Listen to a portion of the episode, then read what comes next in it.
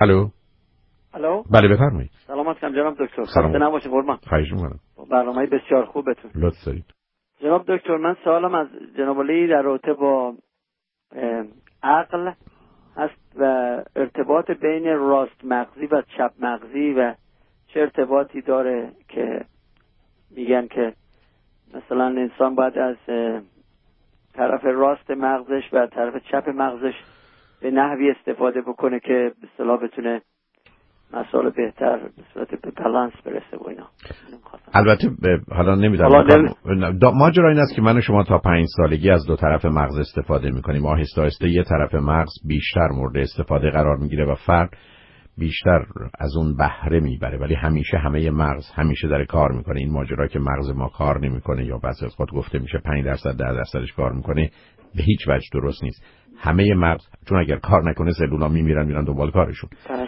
بنابراین همه مغز همیشه داره کار می‌کنه. مهمش این است که اون فعالیت ذهن یا پروسه ذهنی بیشتر کجاست؟ به همین است که درست میفرمایید. یه چپ مغزن یه ده راست مغز.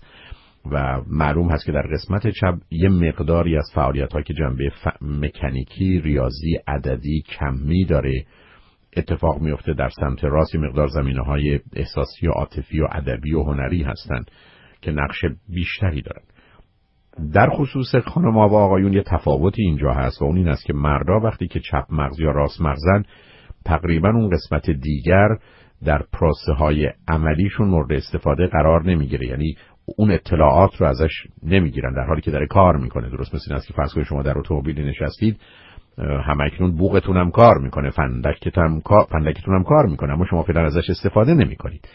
بنابراین نه اینکه کار نکنه حاضرن آمادن و دارن کار خودشون رو به صورت خاموش یا به صورتی که حداقل توجه و انرژی روانی معطوفشون هست انجام میدن. خانم ها با وجودی که وقتی که چپ مغز یا راست مغز هستن از اون قسمت دوم هم یه مقداری استفاده می‌کنن و به همین که توازن و تعادل بهتری دارن. هم از نظر حس یعنی سنس هم از نظر احساس عاطفه feeling and emotion هم از نظر تخیل imagination و هم از نظر تفکر یعنی thinking. چون دو طرفه هست وضعیت بهتر و برتری دارن و به همین که در کودکی هم هم از یه طرف با بهره هوشی بیشتری به این دنیا میان و برای مدتی تا حداقل 20 سالگی ادامه میدن هم یکی دو سالی زودتر به بلوغ می‌رسن. اینکه دو طرف رو بشه به کار انداخت که بشه ازش بهره بیشتری گرفت ممکنه یه موضوع علمی باشه ولی هنوز کوشش هایی به نظر من در این صورت و یا توصیه هایی که جنبه عمومی و همهگیر داشته باشه انجام نشده.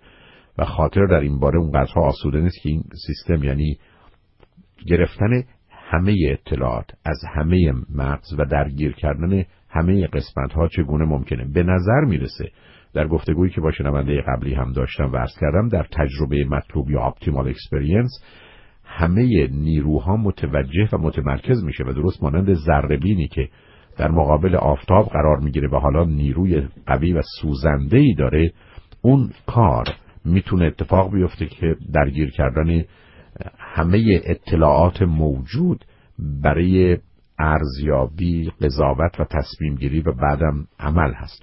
بنابراین در اون زمینه حتما اقداماتی شده و خواهد شد. مثلا ظرف ده یا پونزده سال گذشته پیشرفتهایی که در خصوص چگونگی عمل مغز شده من فکر می‌کنم ده برابر اگر نه بیشتر همه اطلاعاتی ما در طول تاریخ داشتیم.